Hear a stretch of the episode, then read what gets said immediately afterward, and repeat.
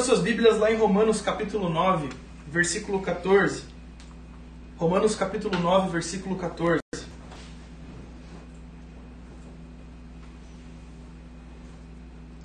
Dando continuidade ao tema Não Me Vergonho do Evangelho, parte 2.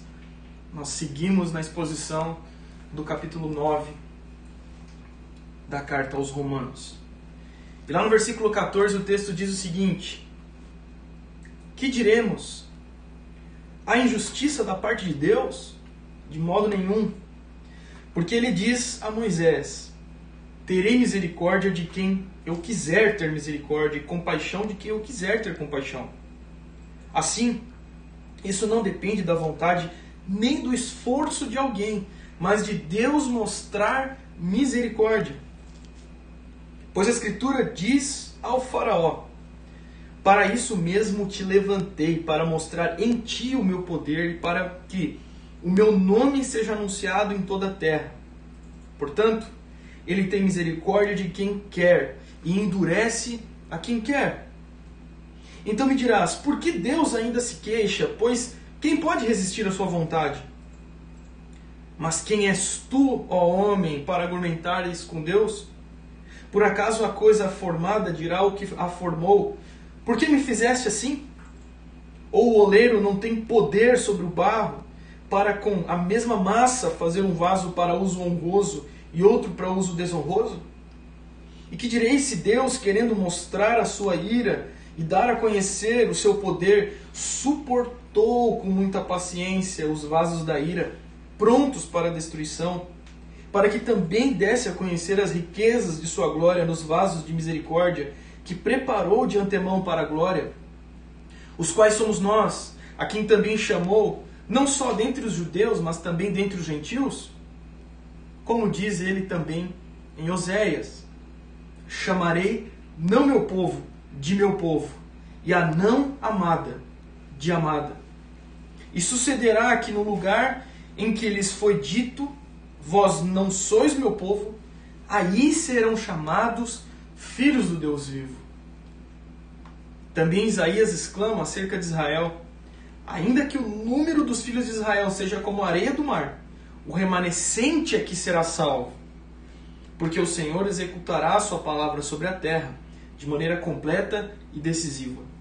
E como antes dissera Isaías, se o Senhor dos exércitos não nos tivesse, se o Senhor dos exércitos não nos tivesse deixado descendência, teríamos nos tornado como Sodoma e seríamos semelhantes a Gomorra. Vamos orar? Senhor Jesus Cristo, eu te louvo por esse início de culto, por sabermos que o Senhor está presente entre nós, Pai. Eu peço que Espírito Santo ilumine as nossas mentes com a tua palavra que é luz para nossas vidas. Que a exposição desse texto venha nos impressionar com o tamanho da tua glória. Que mais uma vez o Senhor, em misericórdia, assim como Moisés clama, que mais uma vez o Senhor se apresente a nós com tua glória, com aquilo que nós podemos contemplar, Pai. Como filhos nós te pedimos, se faz presente em nós por meio das escrituras, faz ilumine os nossos, as nossas mentes, queime nos nossos corações, Pai. Eu te peço, Senhor Jesus Cristo, que os meus pecados e as minhas limitações como um pregador não impeçam as pessoas de perceber a majestade da tua glória em meio a esse texto, Pai. Quão pequeno sou para expor tamanha verdade ao teu povo. Mas pela tua misericórdia, pela tua graça e bondade, Pai, eu peço que fale a nós hoje. Em nome de Jesus, Pai. Não deixe eu estragar tudo. Em nome de Jesus. Amém. Existe um filme muito bom e eu indico a vocês nesse período que vocês estão aí de quarentena. Na verdade, eu indico uma trilogia a vocês. A trilogia do Batman, é, dirigida por, por Christopher Nolan. Onde o Batman, Bruce Wayne, é o Christian Bale. O segundo filme da trilogia do Batman para quem já assistiu vai se familiarizar, para quem não assistiu vai receber um pouquinho de spoiler aqui. Batman, Cavaleiro das Trevas é o nome do filme, não se espante, é só o nome do filme, fique tranquilo. Ele, ele, ele expõe algo muito interessante para nós ali.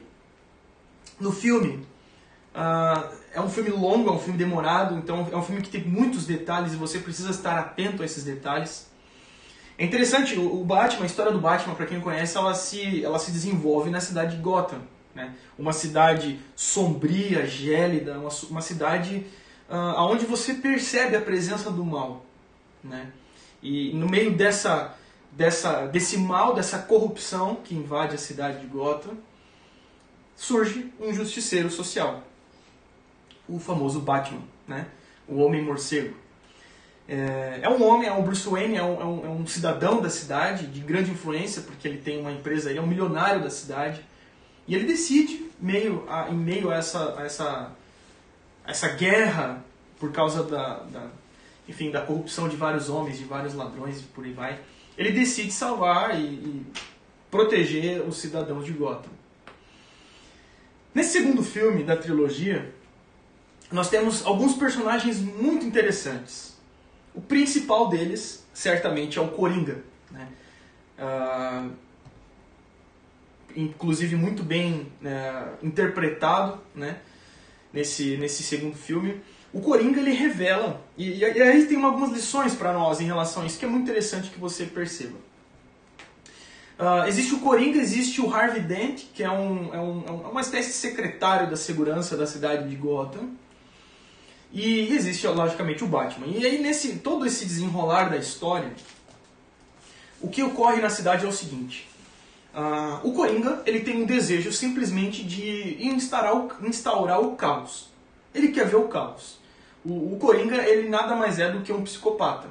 Alguém que não existe justificativas onde você encontra na vida dele motivos para que ele seja tão louco. Né?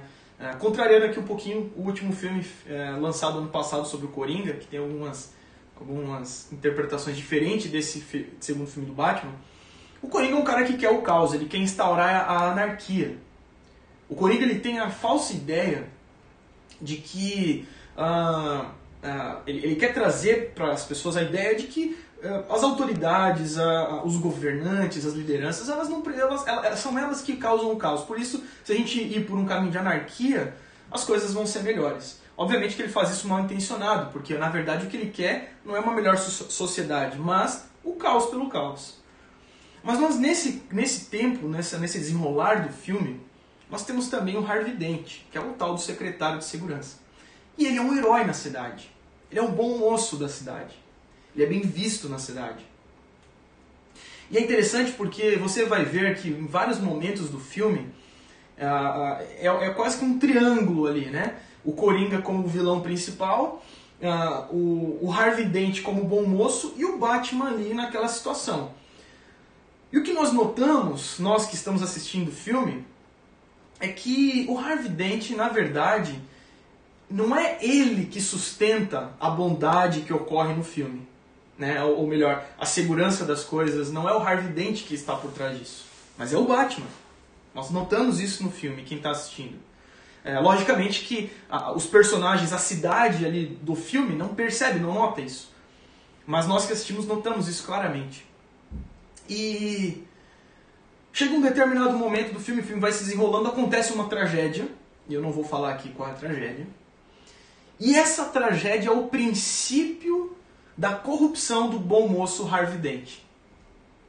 Quando ocorre essa tragédia, ele, ele revela o que estava dentro do seu coração. Ele revela a maldade que havia nele. Ele era um bom moço, ele era um grande secretário de segurança, ele, ele tinha garantido a segurança na cidade, mas de repente, mediante uma tragédia, a máscara cai.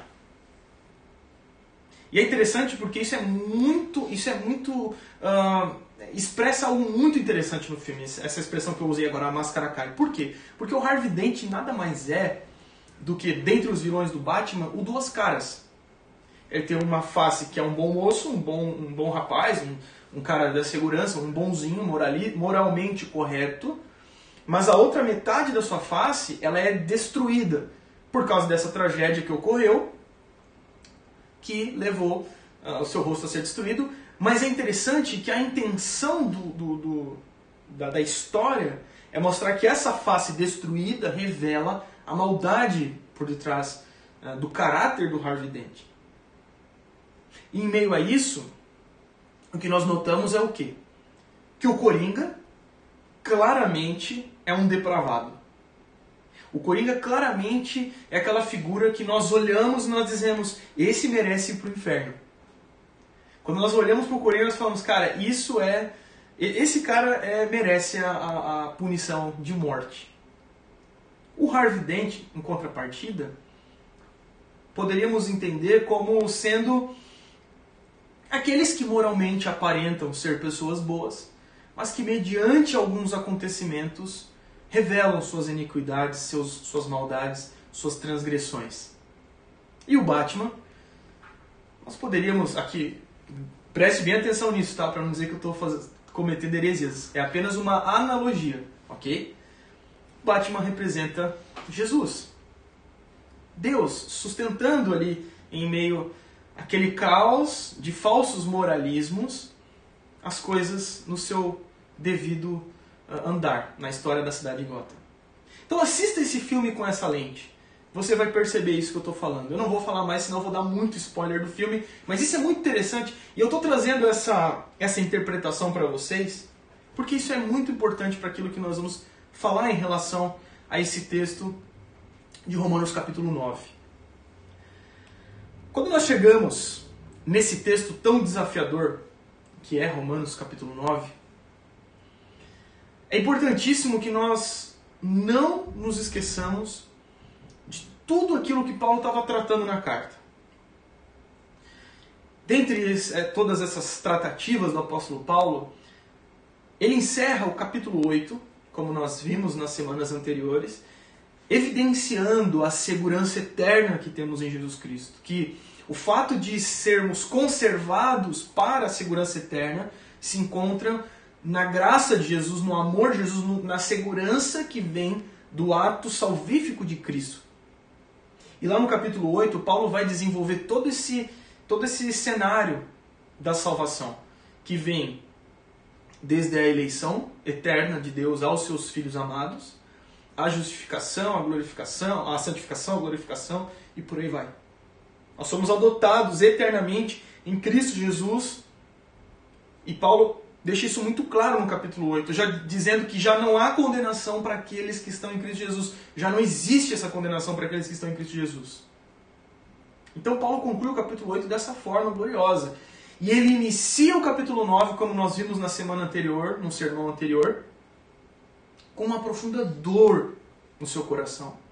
Uma angústia em olhar seus compatriotas que tinham a lei, que tinham os profetas, que tinham os patriarcas, que tinham a, a, a, tudo, que tinham, enfim, toda a graça de Deus mencionada ali no início, né?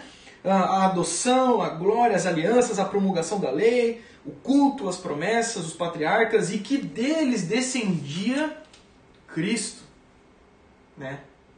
Cristo descendia de, de, desse povo. E Paulo diz que ele tinha profunda dor, porque não eram todos dessa nação, Israel, que seriam salvos.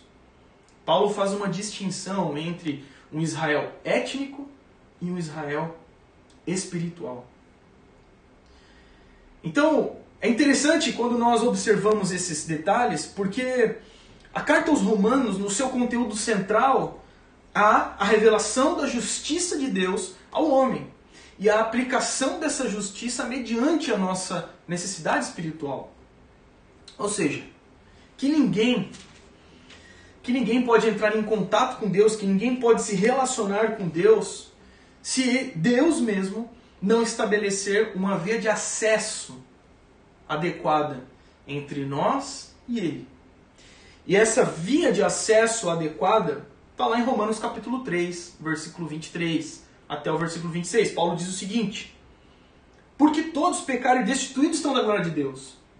Todos nós pecamos. Paulo tra traz aqui um efeito conclusivo, dizendo que todos pecaram e separados estão da glória de Deus. Todos estão destituídos da glória de Deus. E ele continua dizendo: sendo justificados gratuitamente pela sua graça por meio da redenção que há em Cristo Jesus. A quem Deus ofereceu, atente para esse detalhe, a quem Deus ofereceu como sacrifício propiciatório por meio da fé pelo seu sangue, para a demonstração da sua justiça.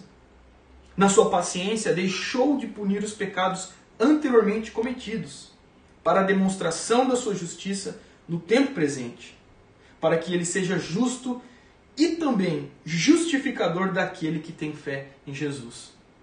Então, nós entendemos a justiça de Deus e a operação dessa justiça de Deus mediante a propiciação de Cristo.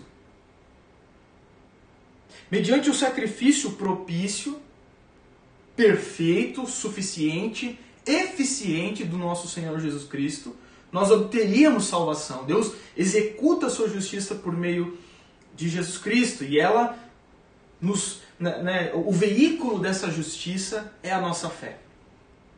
Porém, quando chegamos aqui no capítulo 9, nós já entendemos que o veículo é a justificação por meio do sangue de Cristo, que nos, que nos santifica, que nos justifica, que por meio desse sangue nós, nós somos. A, a, a, ocorre expiação, né? ocorre o sacrifício substitutivo justo, correto e, e, e equivalente, suficiente para a nossa salvação. Mas quando chegamos aqui no capítulo 9, Paulo vai tratar de um outro aspecto muito importante. Que o veículo da nossa justiça é a fé. Mas a base dessa justiça é a promessa de Deus. É a aliança de Deus. Né? E aí, em Romanos 3, no capítulo 3, do versículo 9, nós percebemos Paulo falando algo muito, muito importante. Olha só o que o apóstolo nos diz. E então somos superiores a ele, no versículo 10, aliás. Como está escrito, não há um justo, nenhum sequer. Não há quem entenda, não há quem busque a Deus. Todos se desviaram juntos, se tornaram inúteis. Não há quem faça o bem, nenhum sequer. E aí o que nós chegamos à conclusão em relação a isso no capítulo 3 é o que? Todo mundo está perdido. Não existe uma garantia étnica que nos, nos coloque diante de Deus num estado de salvação, não existe uma obra meritocrata, uma, uma meritória, enfim, que nos coloque diante de Deus, diante do sacrifício de Deus. Mas Paulo, lá no versículo 3 do capítulo 9, ele vai falar algo muito interessante. Ele diz que né, ele vai discorrendo ali a respeito da angústia mediante os seus compatriotas que não tinham salvação em Cristo. E aí no versículo 6 ele diz o seguinte: Gente, ok, todos estão destituídos da glória de Deus, não há um justo, não há ninguém que faça o bem, ninguém, nem judeu, nem, nem cristão, nem, nem gentil, ninguém faz. É tudo pela fé, é tudo pela graça de Deus. E ele faz uma afirmação muito interessante no versículo 6 do capítulo 9 de Romanos, que ele diz: Não é o caso de a palavra de Deus ter falhado, porque nem todos os Israel são israelitas. Paulo faz uma afirmação muito interessante aqui. A palavra de Deus não falhou. A palavra de Deus ela não ficou. Ela, ela, porque a, o, o que é interessante nós notarmos aqui é o que? O grande dilema daqueles judeus que que ouviam Paulo falando o que ele está falando aqui no capítulo 9, não é que Deus não escolhe soberanamente os seus amados. Não é que Deus elege de maneira soberana os seus amados. Mas se Deus elege todo judeu, todo povo judeu, se Deus salvará todo judeu étnico. E o que Paulo está dizendo aqui é que não. Que por isso seu coração está angustiado, por isso seu coração está dolorido. E ele finaliza essa compreensão que nós expomos semana passada na última pregação, no versículo 13, falando algo muito emblemático. Ele diz: Como está escrito, amei Jacó, mas rejeitei Esaú. Amei Jacó e rejeitei Esaú. E é a partir dessa afirmação que nós introduzimos a exposição dessa semana. É por meio dessa, dessa afirmação tão poderosa que nós iniciamos a exposição dessa semana. Por isso, eu já digo de, de início, como falei aqui anteriormente. Não havia dúvidas em relação à eleição de Deus aos seus filhos, aos seus escolhidos. Mas existia sim uma dúvida quanto a Israel. E Paulo vai discorrer isso até o capítulo 11 de Romanos. Mas é muito interessante que nós não percamos a essência do texto e o objetivo daquilo que Paulo quer evidenciar por meio dessas palavras, que é a glória de Deus, a glória da graça de Deus, a beleza que salva homens assassinos, como o apóstolo Paulo, lá em Atos 9. Homens com projeções de maldade, com desejo de maldade que fluem da sua natureza e que de maneira soberana, graciosa, Deus interrompe para salvar esses pecadores. E aí Paulo inicia com uma pergunta muito interessante que talvez muitos de nós já fez quando nos deparamos com Romanos capítulo 9. Que diremos? A injustiça da parte de Deus? Ou melhor, Deus então é injusto?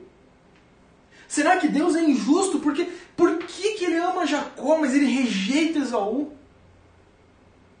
Por que Deus age de maneira tão injusta, não salvando Esaú também? Por que, que Deus reprova Esaú? Por que, que Deus não concede a sua graça a Esaú também? E Paulo imediatamente ele responde: de maneira nenhuma, de modo algum. Vocês nunca podem pensar isso. Vocês nunca podem passar pela cabeça de vocês a ideia de que Deus é injusto. Nós somos criaturas, Ele é o Criador, nós enxergamos de maneira limitada, Ele enxerga de maneira ilimitada. E aí, como diz na pergunta 7 do Catecismo Maior de Westminster, Deus ele é espírito e nós não podemos perder isso de vista. Deus é espírito em si, em si e por si infinito em seu ser. Deus é glória, bem-aventurança e perfeição todo suficiente, eterno, imutável, insondável, onipresente, infinito, em poder, sabedoria, santidade, justiça, misericórdia e clemência, longânimo e cheio de bondade e verdade. Quando nós nos deparamos com as dúvidas que a nossa cosmovisão pecadora, humanista, hedonista, antropocêntrica. A nossa cabeça que, que, que só volta a olhar para nós mesmos, a se preocupar com nós mesmos, com aquilo que tem a ver conosco. Quando nós lidamos com essas perguntas que colocam a justiça de Deus em xeque, ao invés de colocar a nossa compreensão de justiça em xeque, nós precisamos nos apegar com essas afirmações da história da igreja. Que nada mais são afirmações extraídas das Escrituras. Então seria Deus injusto? De maneira nenhuma, porque Deus ele é perfeito. Porque Deus é infinito em sua glória, porque Deus é imutável, porque Deus é eterno, porque Deus é insondável, porque Deus é onipresente, infinito em poder, infinito em sabedoria. Nós somos finitos em sabedoria, mas Deus é infinito na sua sabedoria. Nós somos insuficientes, mas Deus é todo suficiente em si mesmo. Nós mudamos de acordo com as estações. Quantos de nós estão vivendo momentos de altos e baixos nesses dias? Emoções variadas, ora triste, ora feliz, ora alegre, grato a Deus, ora murmurando. Nós somos mutáveis, nós mudamos, mas Deus é imutável. Nosso conceito de santidade é terrível porque nós incorremos em pecado todos os dias. Mas Deus é santo. Nosso, nosso entendimento de justiça é uma bagunça. Ora nós defendemos políticos corruptos, ora nós idolatramos políticos corruptos. Enfim, nós temos um conceito muito bagunçado do que é justiça. Então nós não somos justos, mas Deus é justiça, Deus é justo. Misericórdia. Quantos de nós acham abominável determinados tipos de pecado e outros nós aceitamos perfeitamente? Nosso conceito de misericórdia é centrado, até, o nosso, até a nossa misericórdia é centrada em nós mesmos. Então, o que, tudo o que eu quero dizer a você é que, como seres tão limitados podem questionar a perfeição de um Deus imutável, perfeito? E é isso que Paulo traz aqui. Não incorrendo em anacronismo, porque o Catecismo Maior de Westminster não existia na época de Paulo, mas as escrituras existiam. Os princípios estavam, a palavra estava aqui. E por isso que Paulo imediatamente diz: de maneira nenhuma Deus é injusto. Mas nós somos pecadores. Nossas lentes que nos, que nos fazem enxergar as coisas é complicado, são muito complicadas. Porque a doutrina que nos fala da soberania de Deus, da eleição, ela carrega consigo algumas questões bem difíceis de lidar. Primeiro, ela parece que não necessita de maneira nenhuma do livre-arbítrio do homem. A doutrina da eleição diz não existe livre-arbítrio. Esqueça essa ideiazinha de que existe livre-arbítrio, meu amigo. Se você depender do livre-arbítrio, você vai para o inferno. Então, essa doutrina abre mão desse domínio arrogante que nós temos, nessa falsa ideia de que nós temos uma condição legal para escolher por Jesus Cristo. Uma outra questão é que ela lança uma certa dúvida, uma sombra mediante a integridade de Deus. Parece que Deus faz escolhas arbitrárias, ele separa e ele fala, ó, eu vou escolher esse aqui porque esse aqui é mais gordinho, eu gosto dos gordinhos, né? Então eu vou, vou, vou escolher esse gordinho, né? Esse aqui é muito magrelo. Magrelo não, magrelo não entra no reino não. Então deixa os magrelos lá. Enfim, e a gente, e a gente fica conjecturando essas coisas, porque nós somos assim. Nós escolhemos mediante arbitrariedade. Arbitrariedade corrompida pelo pecado, pela queda. Então, esse, é, como nós falamos da eleição, nós falamos da doutrina da eleição, imediatamente nos vêm os conceitos que nós mesmos temos. E Paulo, a intenção do apóstolo Paulo aqui é mostrar, mediante as Escrituras, que Deus elege soberanamente pessoas que não mereciam o seu amor, pessoas que não mereciam sua misericórdia, mas ele exerce juízo para com aqueles que ele não escolheu. Ele os entrega às suas próprias paixões, como diz lá no capítulo 1 de Romanos. Ele os entrega aos seus amores. Deus não planta o mal no coração deles.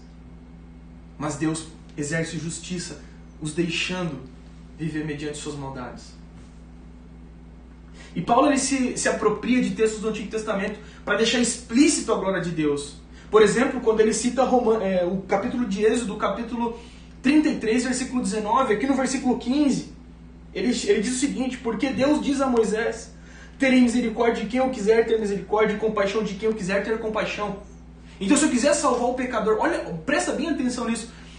O texto está enfatizando o quê? Que se eu quiser salvar alguém que não merece, eu vou salvar.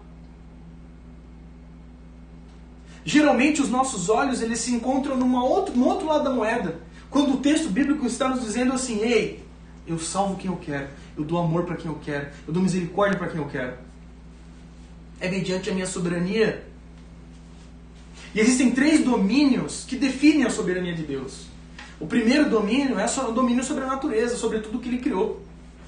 Cristo andando sobre as águas, Cristo mandando o mar se acalmar. São evidências da soberania de Deus sobre a criação. Tudo que ocorre na natureza, tudo, tudo, cada folha que cai de uma árvore, está debaixo da vontade soberana de Deus, do exercício da autoridade de Deus. Esse é o primeiro aspecto. Muitos de nós não têm dificuldade de lidar com isso. O segundo aspecto é que Deus exerce domínio sobre a sua lei. Ele tem direito soberano de dizer o que nós devemos fazer e o que nós não devemos fazer. Isso também aponta para a sua soberania, o direito legislativo sobre a moralidade, sobre, sobre como suas criaturas devem proceder. Mas quando chega num terceiro aspecto, nós negamos a soberania de Deus, que é o seu domínio sobre a dispensação da sua graça. Nós colocamos a nós, em nós, o poder que na verdade é concedido somente a Deus, porque Ele é soberano, não nós. Nós não somos soberanos. Deus é soberano. Quando diz, quando desconstruímos algum desses três princípios, sua, sua, sua soberania sobre a natureza, sua soberania sobre a lei, sua soberania legislativa, sua soberania na dispensação da sua misericórdia e graça, nós rompemos todo o entendimento do que é um Deus soberano. E isso ocorre porque temos visões muito distorcidas. A primeira, e eu deixei muito evidente, tenho deixado evidente aqui, é que nós não conhecemos a Deus. Nós não confiamos que Ele é justo, que Ele é perfeito. Nós questionamos, como Paulo mesmo se antecipa em meio à pergunta aqui, que diremos a injustiça da parte de Deus? Nós questionamos isso da parte de Deus. Nós, nós duvidamos disso da parte de Deus. Por quê? Porque não, nosso conceito de Deus às vezes é muito fragmentado, influenciado por pensamentos pecaminosos. Né? Tem pessoas que dizem que Deus é a lágrima da criança, é o choro de não sei quem, é, é, é tal pessoa que morreu. Quando a Escritura não diz nada disso. Quando nós fazemos inferências sobre quem Deus é, nós nos tornamos idólatras, porque estamos adorando um Deus falso e não um Deus bíblico, não um Deus que as Escrituras nos revelam. Então, o primeiro, o primeiro erro que nós temos é em relação a se de fato cremos que Deus é soberano. Porque às vezes nós cantamos que Deus é soberano. Mas seguramos, mediante a exposição clara do texto, queremos segurar, reter a ideia de que Ele é soberano sobre a nossa salvação. Ele é soberano na dispensação da sua graça. Esse é o primeiro erro, é a primeira distorção que nós temos. A segunda é que nós temos um alto conceito em relação a nós mesmos. Nós achamos verdadeiramente que temos capacidade de escolher a Deus. Achamos que, não, tem que ter livre-arbítrio, porque daí eu escolho Deus de boa. Cara, você não vai escolher Deus. Esse é o detalhe. Você não escolhe Deus. Porque, como diz Efésios capítulo 2, versículo 1, você está morto em seus delitos, morto. Você não está vivo, você não está doente, enfermo, você está morto, você necessita de uma obra que está fora de você, você precisa ser salvo. Alguém que é salvo está numa situação, até o conceito da palavra salvação, alguém que é salvo ele só é salvo porque alguém tira ele de uma situação que ele, que ele não tem o que fazer. Que ele vai morrer. Alguém que está se afogando no mar necessita que um salva-vidas vá lá e tire ela daquele, daquela situação. Porque estávamos mortos em nossos delitos. Porque o nosso estado diante de Deus era morto, mas ativo em rebelião contra Deus. Como diz Romanos 1, capítulo 1, capítulo 2, conclui no capítulo 3, versículo 23. É um estado mórbido, mas em constante rebelião, inimigos de Deus. Éramos inimigos da cruz de Cristo, éramos inimigos de Deus. Não tínhamos paz com Deus, como diz lá no capítulo 5 de Romanos. E o que Paulo vai nos dizer é que o nosso estado normal, o nosso estado uh, justo é a morte. Romanos 6, capítulo, capítulo 6, versículo 23. O curso normal daquilo que somos, daquilo que éramos, era a morte. O justo, o correto, seria Deus nos levar à morte. Nós nos escandalizamos em pensar que Deus rejeita Esaú, quando deveríamos estar escandalizados com Jacó ter sido salvo. Quando nós perdemos isso de vista, nós fragmentamos o conceito da graça, do favor imerecido. Porque a essência da graça é o caráter voluntário de Deus. É o caráter galardoador de Deus, doador. É um favor que não merecíamos, meus irmãos. O extraordinário aqui, o extraordinário, o que está fora da ordem natural das coisas, é Deus conceder misericórdia aos homens. Isso não faz dele injusto, porque muito bem sabemos que ele aplicou essa justiça, a sua ira, no seu filho amado. Mas mesmo assim, a eleição é desafiadora porque são homens e mulheres que de obstinadamente não queriam a Deus, obstinadamente rejeitaram a Deus, obstinadamente negaram o Criador. O que eu quero dizer em outras palavras é que ninguém vai para o inferno de maneira injusta. Esaú não foi rejeitado de maneira injusta, mas todos que irão para o céu, todos que irão viver a eternidade com Cristo, só vão porque tem a marca do sangue diante de si. Aqueles que vão para o inferno vão de maneira justa, mas aqueles que vão para o céu vão por um favor imerecido. E é isso que deve nos centralizar naquilo que o apóstolo está nos dizendo. Ele está dizendo que o que Jacó recebeu foi graça e o que Esaú recebeu foi justiça. Aqueles que são escolhidos em Deus recebem graça, aqueles que não foram escolhidos em Deus recebem justiça mediante as suas transgressões e escolhas. Deus, re, Deus reteve sua misericórdia para Esaú, que não tinha ela por direito. Sendo assim, ele não foi injusto. Porque a justiça natural das coisas é a morte. Romanos 6, 23. Jacob teve justi misericórdia e Esaú teve justiça. Ao punir Esaú, o que fica claro é o caráter justo de Deus, é a perfeição de Deus. E é interessante nós notarmos que a ira de Deus, nesses dias é muito difícil se falar sobre a ira de Deus. Os pregadores são covardes para falar da ira de Deus, porque o povo tem feito a pregação. O povo tem feito a pregação. O povo, os anseios do povo, os anseios pecaminosos do povo, têm guiado os pregadores dessa nação.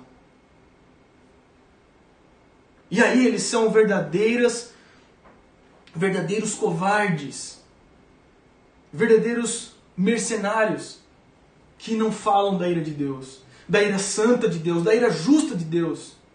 E a ira de Deus, assim como Jesus chicoteou geral lá no templo dos gentios, é uma ira santa, é uma ira justa, é uma ira mediante o pecado, mediante a maldade que se encontra no homem. A santidade de Deus não compactua com isso. A essência santa do Senhor não compactua com, com a pecaminosidade, com a transgressão, com a mentira, com tudo aquilo que nos aflige em nossa natureza caída. Aqueles a quem Deus ama, aqueles que Ele elege, recebem da sua graça. E aqueles a quem ele rejeita só recebem o que é justo. Ninguém recebe injustiça. Por isso que Paulo diz que Deus não é injusto de maneira nenhuma. E é interessante porque Paulo ele se preocupa quando ele chega no versículo 22. Ele, tem, ele demonstra claramente a sua preocupação em não colocar Deus como sujeito dos vasos de ira. Em não colocar Deus como aquele que, que que imputou maldade no, naquele, nos seres caídos. Mas no versículo 23, ele deixa claro a ação direta de Deus, mediante os, a sua graça, pelos vasos da glória. Olha só o que Paulo diz no versículo 22. Ele diz o seguinte: E que direis se Deus, querendo mostrar a sua ira e dar a conhecer o seu poder, suportou com muita paciência os vasos de ira prontos para destruição. Ou seja, Deus ele suportou com muita paciência a manifestação da sua ira aos vasos de desonra, àqueles que ele rejeitou, aqueles que mereciam o faraó, como ele diz aqui no texto do faraó. Gente, o faraó não era um homem bonzinho, não. Um homem mau. Era um homem perverso, era um homem cruel. Nós temos repulsa quando nós pensamos em Adolf Hitler. O faraó era muito pior que isso. E quando Deus exerce o seu juízo, ou melhor, quando ele endurece o coração desse homem, ele não está imputando maldade no homem, mas já era um vaso pronto para a destruição. Já era um vaso que estava pronto na sua maldade. Ele já existia a maldade em si, já existia a transgressão, já existia a rebeldia. E Deus se utiliza dessa maldade endurecendo sim de maneira soberana ainda mais o seu coração, para que fique evidente ao povo de Deus a sua glória, o seu poder, a sua justiça. Porque olha só que interessante, Paulo diz que ele suportou, querendo mostrar, e se? E se direi se Deus, querendo mostrar a sua ira e dar a conhecer o seu poder, ele suportou com muita paciência os vasos da ira. Nós percebemos aqui até a bondade de Deus em suportar esses vasos que já deveriam ser dizimados, já deveriam receber o que é justo. Deus ele retém, ele ainda, nós percebemos ainda a graça de Deus, ainda a misericórdia de Deus, porque ele retém, ele suporta com muita paciência aqueles que deveriam ser fulminados pela sua glória, sua glória santa. E o texto ele deixa claro que eles estavam prontos para a destruição. Ou seja, Deus não faz eles maus. Eles já estavam maus em si. E no versículo 23 nós percebemos uma mudança aqui. Porque o texto nos diz: para que também desse a conhecer as riquezas da sua glória nos vasos de misericórdia, que preparou de antemão para a glória, que preparou de antemão para a glória. Aqui a ação direta do sujeito, a ação direta de Deus. Ele preparou para a glória, ele preparou os eleitos. Aqui que está o ponto. O que todos mereciam era a justiça, era a ira derramada. Mas em alguns, Deus separa das suas escolhas e os predestina para a glória. Os predestina para receber dessa misericórdia, são os vasos de misericórdia. E a beleza disso se encontra na glória de Deus, na sua bondade reservada para pecadores como eu, como você. Isso deve causar espanto aos nossos corações. Isso deve moldar o nosso estilo de vida. Isso deve deixar o nosso estilo de vida de maneira constrangida em todo momento. Porque é como se você estivesse no meio de uma multidão obstinada a fazer a maldade, obstinado a assassinar, a matar, como o apóstolo Paulo lá em Atos 9. E Deus ainda pegasse você e trouxesse para perto de si. Olha a bondade de Deus, olha a beleza do caráter, do caráter de Deus, da sua glória graciosa. Nós focamos tanto em nós mesmos que nós perdemos o objetivo daquilo que é a, o derramar da sua misericórdia, que é nos dar a conhecer a riqueza da sua glória, a riqueza do seu caráter, a riqueza da sua bondade. O pensamento central aqui é que a perdição imposta aos vasos da ira é algo que a sua própria, que a sua própria condição os torna adequados. A condição dos vasos de ira, a condição de Esaú, o habilitava a ser vasos de ira. Não foi Deus que o tornou de maneira. Uh, eu vou punir ele porque eu preciso, vou colocar maldade, vou imputar maldade. Não, havia maldade neles. E isso os habilita a Deus exercer sua justiça, sua santa justiça. A verdade é que nós questionamos por que algumas pessoas. Nós questionamos por que, Deus, por que você não escolheu Esaú? Por que você não escolheu fulano de tal? Quando na verdade nós deveríamos estar perguntando por que, que nós fomos escolhidos. A pergunta que deveria ecoar no seu coração, meu irmão, é por que, que você foi escolhido? Olhe para você, cara. Olhe para você, olhe para aquilo que ninguém vê. Aquilo que está na sua mente, aquilo que está no seu coração, no, no escondido, recôndito da sua alma. Olhe para os seus pecados, para os seus desejos maldosos. Olhe para o que você faz quando ninguém está olhando. Perceba a maldade que há em você. E pergunte, Deus, por que escolheu Jacó? Que não exerceu sua justiça, impuni-lo eternamente? Por que, que o Senhor me escolheu? O que falta em nós muitas vezes é esse exercício. É ajustar as nossas lentes e enxergar o que as Escrituras querem nos mostrar. Nós não somos tão bons assim, meus irmãos. Não acredite nos coaches. É óbvio, né? Existem alguns profissionais que devem ser respeitados, mas uh, eu digo nos coaches, nos pregadores, né? Coaches. Não condiz. A cosmogonia, a cosmovisão humanista não condiz com o que as escrituras nos ensinam. Nossa visão ela é merito, meritocrática. Nós somos mergulhados em uma, em uma meritocracia. E o pior, nós somos mergulhados em meritocracia, mas cegos como os fariseus, cegos como os judeus, rejeitados por Deus.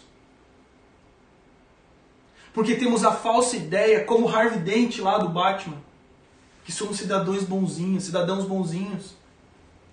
Que somos cidadãos que eh, ostentam uma bondade em si, fazem o bem pelas pessoas, se doam pelas pessoas. Basta uma experiência negativa e tudo se põe a perder. E a questão aqui não é que nós nos transformamos, nós somente revelamos quem de fato somos. Que pela graça de Deus fica escondido muitas vezes. Quando nós nos deparamos com pessoas como o casal Nardoni, Suzanne von Richthofen, Adolf Hitler, Joseph Stalin, Mao Tse Tung. Quando nós nos deparamos com esses homens maus, Charles Manson, quando nós nos deparamos, por exemplo, com a tal da Suzanne, o que, que nós pensamos? Cara, que ironia essa guria sair no dia dos pais, no dia das mães, que ironia! Ela deveria ficar na cadeia. Nós ostentamos um senso de justiça. Qual que é o grande problema? O grande problema é que nós achamos que nós somos melhores do que ela. Nós não, não, não, não percebemos que na realidade Deus está refreando a nossa maldade. Nós nos esquecemos da aliança que Deus faz com a humanidade em Gênesis capítulo 9. Nós esquecemos do que aconteceu em Sodoma e Gomorra. Você sem o freio de Deus, eu sem o freio de Deus, nós nos tornamos muito piores do que essa guria foi, do que a Suzane von Stoffen, do que Hitler. Ah, Fabi, mas eu nunca matei meus, eu não matei meus pais. Mas Jesus no Sermão do Monte diz que se você pensar, você é um assassino. Ali Cristo está deixando claro a graça comum, o refreio que Deus tem. É como se você fosse um, um pitbull com uma focinheira. E Deus coloca essa focinheira em nós. Às vezes pela família que nascemos, no meio que nascemos, que nos ensinou valores, que nos ensinou uma moral correta, por nunca ter passado fome, nós nunca tivemos, nós nunca entramos em situações que nos deixasse claro a nossa corrupção. O grande problema é que nós achamos que somos melhores do que Adolf Hitler. Hitler somente foi um homem que Deus tirou a sua retenção. E não tirou totalmente ainda. Só um pouco. O nosso fim, se você assistiu o filme do Coringa, o nosso fim é ser igual ao Coringa, cara. Déspotas, sádicos, maldosos. Nós não percebemos a graça de Deus sustentando a humanidade. Nós esquecemos da aliança que ele faz lá em Gênesis 9. Do sinal da sua aliança, do arco-íris. Que ele garante que ele nunca mais destruiria Sodoma e Gomorra. Ele nunca mais destruiria o mundo como ele fez naquela época de Sodoma e Gomorra, daquela da perversidade extrema que existia naqueles dias. Mas para que Deus faça isso, ele retém a maldade da humanidade. Quando nós nos deparamos com situações, como eu citei aqui desses criminosos, do, do casal Nardoni, por exemplo, nós entendemos do que as Escrituras estão falando, dessa maldade, dessa perversidade que as Escrituras falam nós começamos a entender um pouquinho do porquê o salário do pecado é a morte. O nosso erro é ter um senso falso da nossa moralidade. Achar que somos melhores. Não perceber que na verdade Deus reteve a gente de ser aquilo que potencialmente nós poderíamos ser. Paulo se utiliza do profeta Isaías No versículo 27 e 28, ele diz também: Isaías exclama acerca de Israel, ainda que os, o, o número dos filhos de Israel seja como a areia do mar, o remanescente é que será salvo, porque o Senhor executará a sua palavra sobre a terra de maneira completa e decisiva. E como antes dissera Isaías, se o Senhor dos exércitos não tivesse se deixado descendência, não tivesse deixado descendência, teríamos nos tornado como Sodoma e seríamos semelhante a Gomorra. Esse é o ponto que eu quero falar aqui. Nós ficamos escandalizados por Deus nos rejeitar Esaú. Mas nós não notamos que é Deus quem está segurando a, moral, a maldade dos moralistas como eu e você, que se acham no direito de exigir a graça de Deus. Meus irmãos, se por um momento nós temos direito de exigir a graça de Deus, já não é mais graça já existe uma lei imputando, obrigando, condicionando o Senhor a cumprir. A essência da graça é o caráter voluntário de Deus e aqui se encontra a beleza, o reflexo das riquezas da glória de Deus. Ele nos salva para deixar claro isso. Enquanto muitos o tornam um Deus maldoso por ter ira contra o pecado, por ter ira contra a maldade. O que na realidade as Escrituras nos dizem que ele é bondoso e gracioso. Paciente com pessoas terríveis como nós. Nós não percebemos que a beleza disso tudo é a bondade que emana do caráter santo de Deus. Que mesmo em sua ira, ele suporta os vasos de desonra. Ele ainda assim é paciente com aqueles que merecem punição eterna. E sabe, trazendo uma aplicação para os nossos dias, se encaminhando para o final, nós precisamos entender quem de fato somos.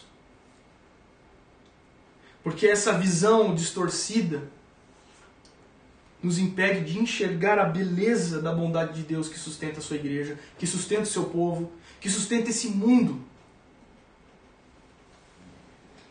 Nós somos tão centralizados em nós mesmos que nós ainda pensamos que temos em nós alguma coisa que deva obrigar a Deus a conceder graça a nós. Paulo ele está revelando aqui algo muito interessante que Deus é bondoso, que Deus é misericordioso, que Deus escolhe quem Ele quer, que Ele tem misericórdia de quem Ele quer, que Ele tem compaixão de quem Ele quer. E ele revela algo muito interessante, muito precioso. Ele fala no versículo 24 que não somente o povo que fazia parte da aliança, o povo que, que estava ali, os compatriotas de Paulo, judeus, são participantes dessa eleição soberana não somente o remanescente de Israel, mas também os gentios. Paulo está dando uma lição de teologia aqui para aqueles que entendiam, talvez, que pela prática da lei, pela, pela, pela, sua, pela sua etnia judaica, seriam salvos. E ele diz que não, o remanescente será salvo. E, e digo mais, quando ele acrescenta o profeta Oséias aqui, ele diz que amarei aqueles, como ele diz no versículo 25, chamarei não meu povo de meu povo, e não amada de amada. Se referindo a gentios, se referindo àqueles que não estavam no plano de salvação. Aqueles que, como Esaú, mereciam justiça, exercício de justiça por causa das suas maldades. Ele diz que a partir de certo momento ele iria incluir esses caras, essas mulheres nesse plano salvífico. E aqui se encontra a beleza de Deus e Fique a chamada de atenção a nós como igreja. Que nós não incorramos nos, no erro dos judeus étnicos, arrogantes, fariseus, que achavam que havia coisas de boa em si mesmo e por isso podiam descansar que estavam salvos em Jesus Cristo por causa da sua etnia, por ter sido circuncidado. Quantas pessoas tornam-se membro de igreja, são batizados, lideram, fazem isso e fazem aquilo, mas não são salvos? Quantos não entregaram suas vidas de maneira rendida aos pés da cruz? Quantos se acham igreja invisível, espiritual, quando na verdade são igreja apenas visível, apenas no, no exterior, como aqueles judeus. Nem todos da igreja visível estão no reino de Deus. Jesus falou sobre o joio e sobre o trigo. Eles cresceriam juntos, teriam muitas semelhanças, mas só na eternidade seriam separados. Jesus falou que eles iam crescer juntos e que nós nos confundiríamos muitas vezes. Contudo, você não precisa estar em pânico. Porque a tua salvação, cara, depende da promessa de Deus. Depende do fato de você enxergar a Cristo, você perceber que Cristo é o tudo de Deus para nós, de você entender que Ele é o teu Salvador, Ele é o teu melhor presente, de que você não precisa de mais nada, você não quer as bênçãos do Evangelho simplesmente, você quer o próprio Evangelho, o próprio Deus, o próprio Cristo na sua vida.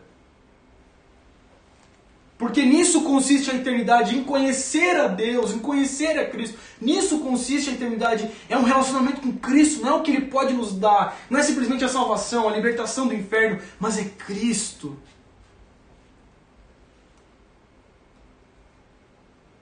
E quando nós somos alcançados por essa maravilhosa graça, nós precisamos nos dobrar diante dela. Isso precisa moldar a sua vida de maneira prática. Você precisa ter mais paciência com as pessoas, com o erro das pessoas. Você precisa servir a igreja com um real entendimento do que significa ser Jacó na história. Você precisa entender que todo mundo merecia o que Esaú recebeu. Mas pela graça soberana de Deus fomos eleitos no, seus, no sangue de Cristo, em Cristo.